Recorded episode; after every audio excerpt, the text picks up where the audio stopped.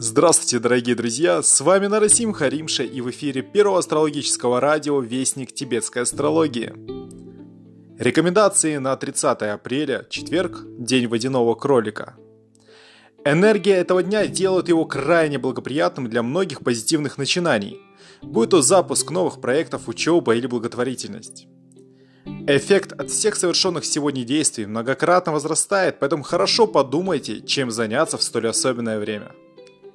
Не стоит без большой необходимости посещать больницы, проводить медицинские или косметологические процедуры, а также начинать курсы лечения. Если вы хотите всегда иметь под рукой свежие рекомендации и прогнозы, то не забудьте посетить наш сайт nrastrology.com. Мы желаем вам удачного и продуктивного дня. Спасибо, что вы с нами. thank you